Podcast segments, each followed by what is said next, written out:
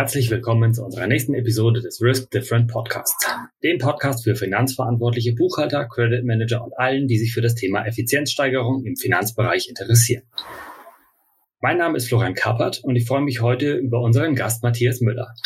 Matthias, du bist Mitglied der Geschäftsleitung bei Dr. Wieselhuber Partner, einer der führenden Unternehmensberatungen auf dem Feld der Strategieberatung, Restrukturierung und Transformation. Matthias, du verantwortest Projekte rund um die Restrukturierung, Finanzierung und Sanierung. Dein fachlicher Schwerpunkt liegt dabei einerseits auf der Lösung von komplexen Fragestellungen an der juristisch-betriebswirtschaftlichen Schnittstelle und andererseits auf der pragmatischen Lösung von komplexen finanz- und leistungswirtschaftlichen Fragestellungen. Dein branchenseitiger Fokus liegt dabei auf dem Handel, der Automobilindustrie sowie dem Maschinen- und Anlagenbau. Ich freue mich heute auf deine Teilnahme. Hallo Matthias. Ja, guten Morgen, Florian. Ich freue mich ebenso, heute mit dabei sein zu dürfen. Jetzt haben wir das Jahr 2021 der äh, globale Handel ist zusammengebrochen. Ähm, wir ähm, befinden uns in einer globalen Rezession nach der Pandemie ähm, und ähm, ja, wir alle schauen auf ähm, sehr ähm, ja, finstere Zeiten und wissen nicht genau, wie es weitergeht. Die Zahl der Unternehmensinsolvenzen ist ganz stark gestiegen.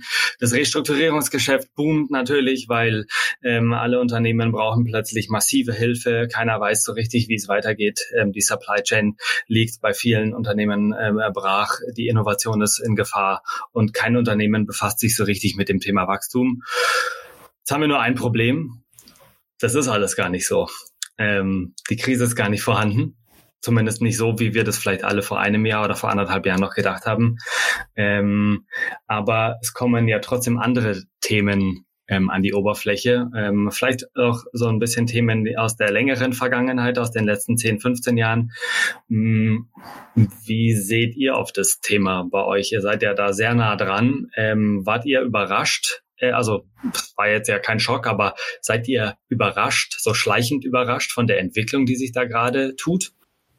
Ja, also das ist sicherlich ähm, so. Wir beschäftigen uns ja, ähm, respektive mein Team und ich, äh, vornehmlich mit dem Bereich Restrukturierung und Sanierung und da war es sicherlich so, dass äh, durch die Corona-Pandemie im Jahr 2020, dann hat man sicherlich damit gerechnet, dass das Jahr 2021 ein Boomjahr für unsere Restrukturierungs- und Sanierungsbranche ähm, sein äh, wird. Ähm, man kann sagen, es ist in keinster Weise so. Ähm, ich habe mal äh, spaßeshalber gesagt, die einzige Krisenbranche ist, ist äh, unsere.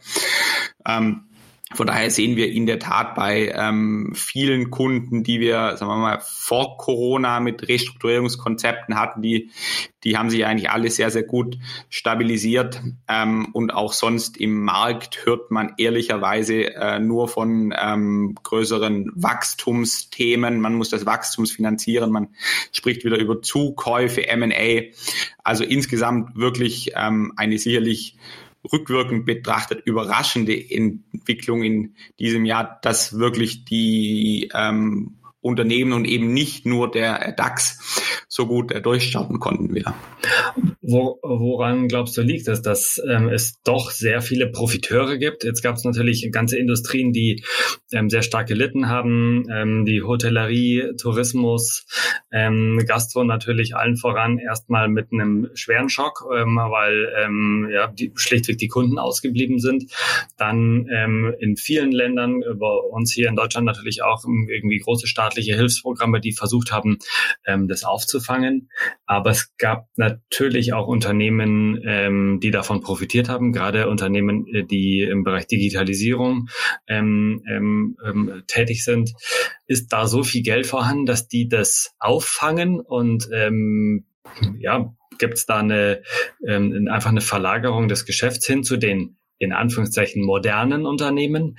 Ähm, oder geht es allen nach wie vor gut? Nur die Profiteure haben halt exorbitant profitiert und nutzen das jetzt, um Zukäufe zu machen und ähm, ja, sich noch besser aufzustellen. Nee, also, also ich sehe es schon eher als, eine, als einen generellen Trend, ähm, das eigentlich im Grunde genommen quer durch die Bank sicherlich sehr stabil aufgestellt ist. Und ähm, weil du fragtest, woran liegt es denn jetzt, dass jetzt wirklich alle eigentlich so gut aus der Krise gekommen sind? Ich denke, du hast es angesprochen, das ist sicherlich, dass dieses Wort, dass die, äh, dass, die staatlichen Überbrückungshilfen, dass die staatlichen Hilfen generell, ähm, sei es KfW-Kredite, sei es Kurzarbeitsgeld, ähm, das hat natürlich extrem geholfen, die diese Wirtschaft zu stabilisieren. Also man, man war ja wirklich in, in, in, diesem März, April 2020 in so einer Art Corona-Schock. Ja, keiner wusste, wie es weitergeht. Man hatte wirklich eine sehr, sehr große Unsicherheit in allen Firmen, in allen Lieferketten gespürt, die sich natürlich sehr, sehr, sehr, sehr schnell auch hochschaukeln kann zu einer wirklich exorbitanten ähm, Krise, so wie wir es vielleicht auch im Jahr 2008 bei den Banken damals gesehen haben, wie sich dann innerhalb von Tagen hochgeschaukelt hat. Und dadurch hat es, glaube ich, wirklich durch diese staatlichen Überbrückungshilfen ja nicht nur bei uns, sondern auch in anderen Ländern, hat einfach eine gewisse Ruhe ähm, reingebracht. Ähm, wir legen uns jetzt in den Winterschlaf ja, und schauen mal, was äh, kommt. Und starten jetzt wieder natürlich ähm, gestärkt durch im Jahr 2021, ähm, natürlich auch angekurbelt durch weltweite Konjunkturprogramme, gerade in äh, Asien sehen wir das, dass ähm, beispielsweise Firmen aus dem ähm, Maschinenbau ähm, eben sehr starke Nachfrage bekommen aus ähm, Asien und aber natürlich auch diese staatlichen KfW-Kredite, die ja ähm, im Jahr 2020 wirklich sehr, sehr schnell eigentlich zur Verfügung gestellt worden sind über die finanzierenden Banken. Die haben natürlich Cash in den Markt ge gebracht mhm. und, und der Cash ist da aktuell auch noch da. Ähm, ähm, andererseits sieht man auch, dass es jetzt eigentlich aktuell zumindest noch kein Problem ist, ja, weil, weil es gibt ja diese Kennzahl ähm, notleidende Kredite in Bankbilanzen und die ist wirklich auch, auch rückläufig seit 2020. Also da bahnt sich jetzt auch erstmal nichts an, zumindest nicht äh, bei, bei, bei uns, ja, dass da irgendwie größere Kreditausfälle kommen könnten. Mhm. Ähm, und natürlich weil du noch fragtest, sind die digitaleren Unternehmen jetzt besser durch die Krise gekommen? Sicherlich ja, weil sie hatten einen tieferen Dip im Jahr 2020, weil einfach die die ganzen Prozesse waren ja schon digital aufgestellt, was die anderen erstmal noch mühsam lernen mussten. Aber es hat sicherlich auch einen gewissen Schub gegeben. Das sehen wir schon in vielen Firmen.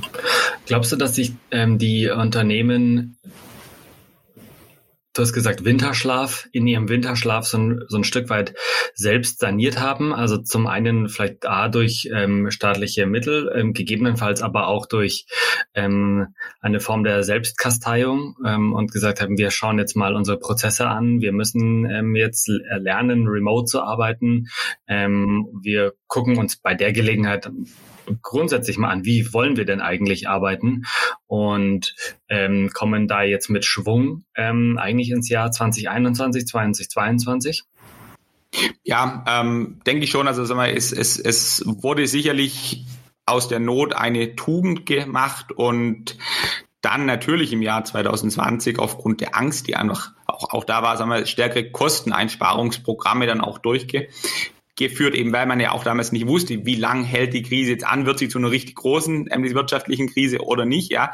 So, und dann hat man eben diese Kosteneinsparungsprogramme gemacht ähm, über alle Kostenarten hinweg eigentlich und sieht jetzt auch, ja, dass man eigentlich jetzt bei deutlich ansteigendem äh, Umsatz eben mit dem tieferen Kostenlevel auch fahren kann. Und ein Grund dafür ist natürlich sicherlich, dass man letztes Jahr dann auch in gewisser Weise Zeit hatte, weil das, weil das Geschäft jetzt nicht sehr stark geboomt hat und man dann eben wirklich ähm, auch seine Kapazitäten dahin quasi allokieren konnte, um Prozesse jetzt wirklich schlanker, um Prozesse digitaler zu machen, weil man hatte ja auch gar keine andere Chance, als das zu, zu tun, weil eben äh, ja die äh, Präsenz vor Ort eben nicht so hoch war und dann konnte man das sicherlich so tun und das ähm, sehen wir jetzt wirklich schon, dass jetzt viele diese ja vielleicht dann auch ein bisschen neu definierten Prozesse, jetzt abseits des, des, des vor Ort Prozesses, also war dann alles ein bisschen agiler, dass man die jetzt einfach auch wirklich weiterlebt, weil sie auch wirklich funktioniert hat. Ja. Jetzt hast du ähm, eben gesagt, ähm, die Unternehmen bekommen ähm, vielerorts auch Nachfrage aus dem Ausland, ähm, allen voran ähm, aus Asien, gerade im Bereich Maschinenbau. Ähm, das sehen wir bei unseren Kunden schon auch. Ähm, die, die Frage, die ich mir da oft stelle, ähm, ist jetzt ja gar kein neues Phänomen. Ähm, ich kann mich äh, an die Themen vor wahrscheinlich knapp 20 Jahren erinnern, wo man über Globalisierung gesprochen hat. Ähm, jetzt leben wir in einer sehr globalen Welt. Und wenn wir mal so ein bisschen zurückschauen, ähm, dann hat, glaube ich, auch dieser dieser Run der letzten 20 Jahre, ähm, natürlich zwischendrin mal kurz ähm, geschockt durch die Finanzkrise 2008, aber grundsätzlich im Prinzip ähm, der globale Wettbewerb, ähm, The Rise of Technology, würde ich jetzt mal ganz groß als Stempel drauf äh, draufhauen, ähm, dazu geführt, dass viele Unternehmen einfach auch zu einem Stück weit zu IT-Unternehmen selber geworden sind. Die haben eigentlich was ganz anderes gemacht und müssen sich jetzt massiv mit dem Thema IT auseinandersetzen, ähm, mit dem Thema wie verkaufe ich eigentlich was, wie generiere ich Umsatz, was ist eigentlich meine Wertschöpfungskette und dabei ist ein ganz hohes Maß an Komplexität entstanden. Ähm, ich bin jetzt noch gar nicht so sicher, ob dieses Thema Remote Work, neue Welt, ähm, ob sie so neu ist, müsste sich noch zeigen ähm, und ob sie auch so neu bleibt, muss ich auch noch zeigen. Ähm, aber ob das am Ende den Unternehmen wirklich geholfen hat. Also ich glaube schon, dass jetzt alle da draußen investiert haben in ihre Prozesse, ähm, dass auch da jetzt wirklich viele Unternehmen, mehr als ich selber gedacht habe, sehr gut durch die äh, Zeit gekommen sind. Aber die Probleme oder die Herausforderungen sind dann trotzdem noch die gleichen geblieben. Und ich glaube, das kommt jetzt, könnte noch stärker zurückkommen und könnte den globalen Wettbewerb an der Stelle einfach noch massiv ähm, fördern, ähm, weil ja, die Komplexität ist ja noch größer geworden. Wenn ich jetzt plötzlich nicht mehr die Kontrolle über meine Mitarbeiter an meinem Standort habe, dann wird es zumindest mal komplexer oder halt noch komplexer. Und komplex war vorher schon alles. Ähm, und dann kommt dieser Trend dazu, dass ähm, ja auch im B2B-Umfeld das Geschäft Gebaren B2C-iger wird, sage ich jetzt mal. Also wir sprechen über B2C-lastige Zahlungsmodalitäten gegebenenfalls, ähm, eine Änderung der Risikoallokation, dass die Verkäufer eigentlich ähm, das Risiko tragen müssen und die Käufer eigentlich viel weniger Risiko tragen wollen. Ja, es gibt da vielleicht auch mehr Angebot auf dem Weltmarkt ähm, und es gibt neue Angebote, es gibt neue digitale Dienstleister ähm, oder Marktplatzmodelle, die mir ähm, dabei helfen, mein Risiko ähm, woanders hinzubewegen. Und am Ende heißt es mehr Wettbewerb, mehr Kostendruck, mehr Wachstumsdruck. Ähm, und vor diesen Herausforderungen standen wir davor und vielleicht jetzt sogar noch mehr als davor.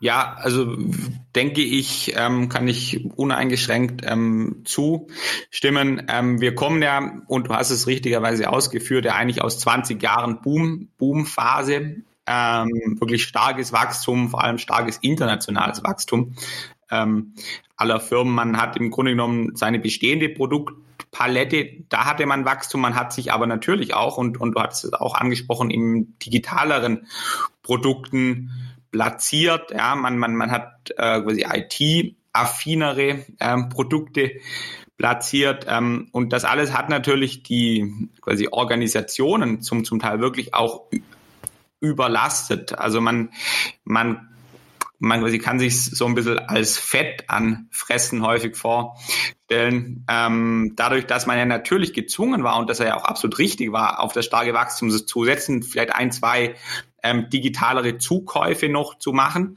Aber das belastet natürlich die bestehende Organisation. Also man, man, man, man, man baut an, da eine Stabsstelle, äh, da eine neue Ab Abteilung.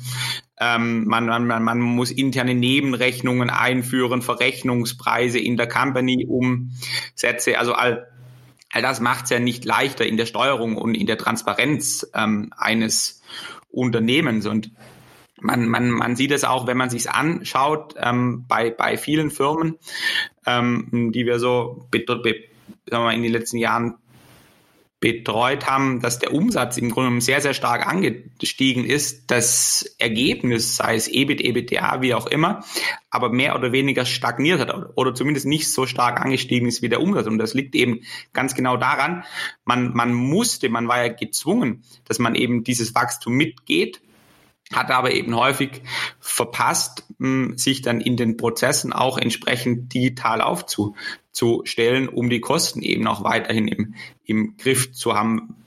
weil man eben wirklich dann auch in neue Geschäftsfelder ja reinging und das ist ja erstmal auch dann entsprechend kommen äh, äh, erstmal entsprechend schwieriger, ja, um da dann eben mithalten zu können. Es war aber, glaube ich, zweifellos nötig, das zu tun. Und ich glaube auch, wie du es ja richtigerweise sagtest, das wird dieser Druck, da mitzugehen, ähm, der nimmt sicherlich deutlich zu aufgrund der quasi angesprochenen Faktoren, aber eben auch, weil wir schon sehen, dass diese äh, Staatshilfen, die jetzt in sehr, sehr vielen Ländern ja vorhanden sind, also diese Konjunkturankurbelungsprogramme, eben natürlich zielgerichtet auch in diese Zukunftsbranchen reinfließen. Das heißt, ich werde natürlich da einen, einen deutlich stärkeren Wettbewerb auch be bekommen und dann muss es sich schon auch irgendwann auszahlen, dieses äh, quasi äh, äh, dieses Geld, was ich da irgendwann mal rein investiert habe. Ja, absolut. Also sehe ich genauso. Ähm, die, was, was, was ich mich da frage einfach ist, ähm, wie, wie werden sich die Unternehmen jetzt in den, in den nächsten Jahren verhalten? Also kann, ähm, glaubst du, der Finanzbereich da dabei helfen? Und wie war die Rolle des Finanzbereichs, sage ich jetzt mal, vor der Krise, gefühlt zu nach der Krise, weil ähm, wir nehmen da eine ganz starke Änderung dieser Finanzorganisation in großen ähm, Unternehmen wahr, dass es vorher eher der, der Wächter war ähm, und dass eigentlich die neue Anforderung an den Finanzbereich ist, ähm, dass der, der CFO mit in die Unternehmensführung geht und sagt, Moment, wir müssen hier zusammen sehr, sehr, sehr stark agieren, weil wir brauchen ein Innovationskonzept auch für den Finanzbereich. Wir können nicht einfach nur unseren Abschluss machen und dann schauen wir halt mal, was rausgekommen ist. Auch wir müssen uns massiv mit dem Thema ja, Lieferkette, Finanzierung, Working Capital ähm, auseinandersetzen und auch die ähm, Finanzorganisation prozessual ähm, und ähm, wahrscheinlich auch, ja, was die Geldströme betrifft, einer Innovation unterwerfen und ähm, mal mal gucken, ähm, was kann man da machen. Was auch irgendwie okay ist, ja, man sollte im Finanzbereich nicht rumexperimentieren ähm, und rumexperimentiert wurde in den letzten 20 Jahren natürlich wahnsinnig viel. Produktinnovationen wurden wahnsinnig viele gemacht. Die Welt hat sich in den letzten 20 Jahren massiv weiterentwickelt, gerade durch Produktinnovationen. Ähm, allerdings natürlich auch prozessualer Natur wurde viel gemacht. Sales und Marketing hat sich massiv weiterentwickelt. Und der Finanzbereich ist, also ohne jemandem auf die Füße steigen zu wollen, halt einfach schon irgendwie ähm, ja, eine, eine Bank. Die, sind, die machen halt so ihren Stiefel. Ähm, und das ist auch erforderlich, ja, weil wir wollen ja alle abschlussfähig sein am Ende des Jahres, soll ja auch alles stimmen. Ähm, aber jetzt merken wir einfach eine große Nachfrage in dem Bereich. Sagt, ja, auch wir müssen jetzt mal genau hinschauen und auch wir müssen uns mit dem Thema Prozesse und Software und ähm, ja, Kapitalströme nochmal richtig auseinandersetzen ähm, und das vielleicht auch mal benchmarken und sagen, ja, wir, wir finden, wir sind ganz gut und auch unser EBIT ist ziemlich gut. Aber was heißt denn gut? Ähm, ist das im internationalen Vergleich mit den Wettbewerbern, da, die dazukommen, gegebenenfalls auch noch gut oder ist es da nur so mittelmäßig? Ähm, und ähm, da sehen wir schon eine Veränderung in, in der Wahrnehmung des Finanzbereichs. Nehmt ihr das auch wahr? Ja, also ähm, würde ich unterstreichen. Ähm, in meinen Anfangszeiten in, de, in der Beratung war es sicherlich so, wie du das angesprochen hattest, man war quasi dieser Hüter der äh, Zahlen, ja, und hat die im Grunde genommen korrekt dargestellt, hat sich um die hat sich um die äh, Zahlungseingänge gekümmert und so weiter.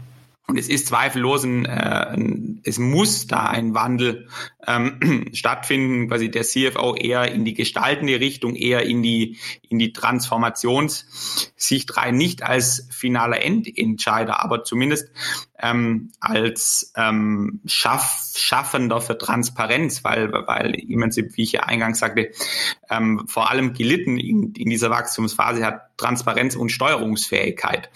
Also de facto das Kernmetier eines CFOs. Also ich muss wissen, welches Geschäftssegment bindet welches Kapital, bindet welche Kapazitäten Ähm, und ich muss auch wissen, wenn eben jetzt größere Veränderungen im Geschäftsmix, wir hatten es angesprochen, die quasi digitaleren Geschäfte, wenn die in den nächsten ein, zwei, drei, vier, fünf Jahren kommen, wie wirkt sich denn das auf meine Finanzierungsstruktur aus? Ähm, bin ich vielleicht sagen wir mal, lokal finanziert und habe durch die, durch, durch die Änderung des Geschäftsmodellmixes ähm, dann einfach Verschiebungen in der Finanzierungsstruktur, brauche ich größere quasi IT-Invests, habe ich Vorlaufkosten, ja, das ist ja alles nicht von Anfang an profitabel. Ähm, das heißt, ich muss das alles auch in der Finanzierungsstruktur abbilden ähm, können. Und da ist natürlich, glaube ich, ein ganz entscheidender Faktor beim CFO, dass er die Zahlen liefert. Ähm, um dann den CEO ähm, entscheidungssicher zu machen oder aber auch externe Stakeholder, seien es, äh, sei es Banken oder wer auch immer, einfach von dem Kurs, den man jetzt geht und der ist ja häufig erstmal mit einem rückläufigen EBIT einhergehend, aber dass das der richtige ist. Und dafür braucht es einfach transparente Zahlen, ähm, um das sagen wir mal, validieren zu können. Und das bedingt dann aber halt eben auch, dass weil wir wollen jetzt nicht Kapazitäten aufbauen äh, äh, im Bereich des CFOs, ähm, dass einfach Kapazitäten frei gemacht äh, werden. Und da gibt's ja mittlerweile wirklich sehr, sehr gute IT-Unterstützung in äh, allen Bereichen, die einfach sagen wir, händische Arbeiten automatisieren und dabei auch besser machen.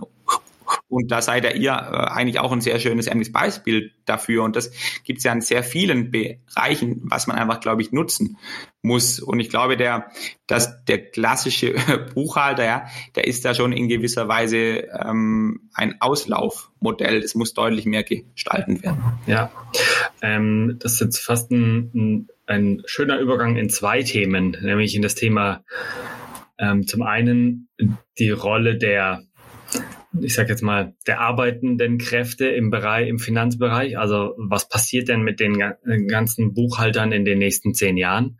Äh, weil wir haben es hier ja mit wahnsinnig stark ausgebildeten, ähm, sehr detailaffinen, sehr genauen Mitarbeitern zu tun. Also genau das, was ein Unternehmen eigentlich für die nächsten Jahre braucht. Ähm, und zum anderen ähm, dann eine große Angst, ähm, dass Automatisierung ähm, künstliche Intelligenz, ähm, das, das Ganze ähm, äh, ja, für, für genau diese Personengruppe bisschen schwieriger gestalten könnte. Ja, also da eine große Angst an der Stelle. Das ist so das eine Thema. Ich glaube, ähm, mit einem kleinen Blick auf die Uhr, das wäre vielleicht auch etwas, worüber wir uns mal ähm, ähm, noch mal tiefer unterhalten können. Also wie verändert sich denn inhaltlich ähm, ähm, deiner Meinung nach ähm, der Buchhaltungsmarkt und zum anderen vielleicht die Rolle des CFO, also was, was passiert denn da konkret und welche Möglichkeiten gibt es denn vielleicht auch für den CFO, ähm, genau das zu finanzieren, was du gerade gesagt hast. Also wir werden, glaube ich, nur eine steigende globale ähm, Ökonomie bekommen, wenn weiterhin in Innovationen investiert wird und wenn die Innovationen dann auch einen Markt finden. Ähm, und das muss vorfinanziert werden. Das heißt, Unternehmen, die in zehn Jahren noch am Markt sein möchten und vielleicht am Markt sogar eine größere Rolle spielen möchten, werden jetzt in ihre Prozesse, in ihre IT, in ihre Produkte, in ihre Supply Chain, in alles investieren müssen. Ähm, und dazu braucht es Transparenz, dazu braucht es Skalierbarkeit. Ähm, unser Credo äh, bei Bilender ist ja skalierbar wachsen. Ähm, am Anfang waren wir uns nicht sicher, ob das das richtige Credo ist, aber jetzt gerade stellt sich heraus, dass es genau das richtige Credo ist. Ähm, und ja, ich glaube, da haben wir gefühlt zwei sehr konkrete Themen auf dem, auf dem Zettel, ähm, die wir, die wir mal ähm, gerne noch ein bisschen tiefer beleuchten können. Was, was, was glaubst du, ist, ist so die größte Herausforderung ähm, jetzt 2021, 2022, die auf die Unternehmen zukommt? Das wird sicherlich ähm, sein, ähm, dass man eben die, das Kapital und die Ressourcen richtig allokiert. Also man, was ja auch nicht passieren darf, ist, dass ich jetzt als Bestandsunternehmen jetzt nur noch auf diesen sagen wir, neuen Geschäftsmodell Hype draufspringe und dabei mein Kerngeschäft, in dem ich einfach häufig sehr, sehr gutes und sehr stabiles Geld verdiene. Also das, das, das darf natürlich auch nicht passieren. Ich muss aber halt schauen, dass ich eben auch in diesen bestehenden Geschäftsmodellen ähm, eben deutlich, deutlich schlanker und deutlich effizienter werde. Sag mal, und man sieht wirklich heute häufig jetzt erst ein Fall von letzter Woche. Ja, da, da, da, da, da werden einfach von 60.000 Aufträgen pro Jahr laufen 40.000 anders. Ähm, so das, das, das, das, das ist nicht effizient, weil da wird jeder Auftrag händisch angefasst. Und da glaube ich wirklich, dass, dass diese Gestaltung hin zu, zu einem, sagen wir mal, digitaleren Wertstrom auch wirklich sehr, sehr, sehr, sehr wichtig ist. Und dann vielleicht nochmal ähm, ein abschließender Satz noch auf deine Frage, stirbt der Buchhalter aus? Nein, tut er sicherlich nicht, weil, weil ähm, er hat sehr, sehr hohe Kom Kom Kompetenzen, wie du sagtest, eben Zahlen transparent zu durchschauen, Zahlen transparent aufzu, aufzubereiten. Es wird aber halt auf anderen Tools als vielleicht gestern äh, laufen. Also man, man muss, ich glaube, sehr stark wandeln hin zu quasi BI-Tools, wie auch immer. Und dann kann man eben in die Gestaltung reingehen, weil die Kompetenz, die wird immer wichtig bleiben und wahrscheinlich sogar wichtiger werden, dann, wenn eben jetzt nicht mehr die, die gleichen Produkte wie, vor, wie seit MX 30 Jahren gebaut werden, sondern irgendwas anderes Neues. Und da muss sich einer reindenken und er muss das auch adaptieren. Ja. Und von daher ist es, glaube ich, eine ganz, ganz wichtige Rolle fürs, fürs Unternehmen. Wir sind mit einer Dystopie eingestiegen. Da fällt mir jetzt eine wieder für den Ausstieg ähm, ein. Es ist ja auch nicht so, dass das eintritt, was jetzt die letzten zehn Jahre alle geglaubt haben. Geschäftsmodelle werden ganz einfach. Wir haben fast so binäre Geschäftsmodelle. Gezahlt wird nur noch mit Kreditkarte. Ähm, alles ist maximal transparent. Alles ist total unkompliziert. Verträge werden nicht mehr geschlossen. Das läuft alles ähm, in irgendeiner ähm, in irgendeiner Blockchain ab. Und am Ende haben wir alle nichts mehr zu tun und es wird alles automatisiert.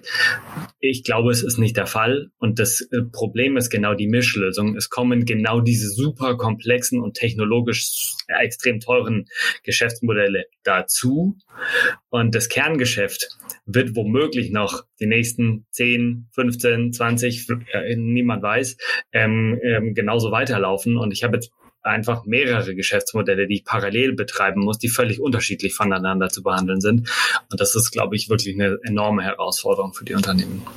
Genau, also das ist, glaube ich, ganz genau das Entscheidende und es und wichtig dabei ist halt, dass ich mir heute bereits darüber Gedanken mache, wie diese Geschäftsmodelle, die ich irgendwie in zwei, drei, vier Jahren mit einem hohen, hohen Umsatzanteil haben werde, wie sich die eben auf Kapazitäten und auf die Finanzierungsallokation ähm, eben halt äh, sie auswirken, um dann eben nicht kurzfristig nachsteuern zu, zu müssen. Und darum ist, glaube ich, eben heute dieser transparente Blick nach vorne ganz, ganz entscheidend, sicherlich. Ja. ja. Matthias, danke für deine Zeit. Ähm, wir sind schon ungefähr bei einer halben Stunde ähm, und ähm, ja, mich sehr gefreut, mit dir über die Themen zu sprechen. Ich glaube, wir haben eher viele Türen aufgemacht als viele Türen zu. Ähm, und ja, ich würde mich freuen, wenn wir uns dazu in den nächsten Wochen vielleicht nochmal hören. Ich glaube, wir können ähm, da, wie gesagt, durchaus ein bisschen tiefer einsteigen an der einen oder anderen Stelle. Nee, das äh, wäre, glaube ich, in der Tat äh, spannend. Ähm, also auch äh, vielen Dank nochmal, dass ich heute hier sein äh, durfte. Hat mir großen Spaß gemacht und ich freue mich in äh, diesem Sinne schon äh, auf die Fortsetzung dann, wie angekündigt.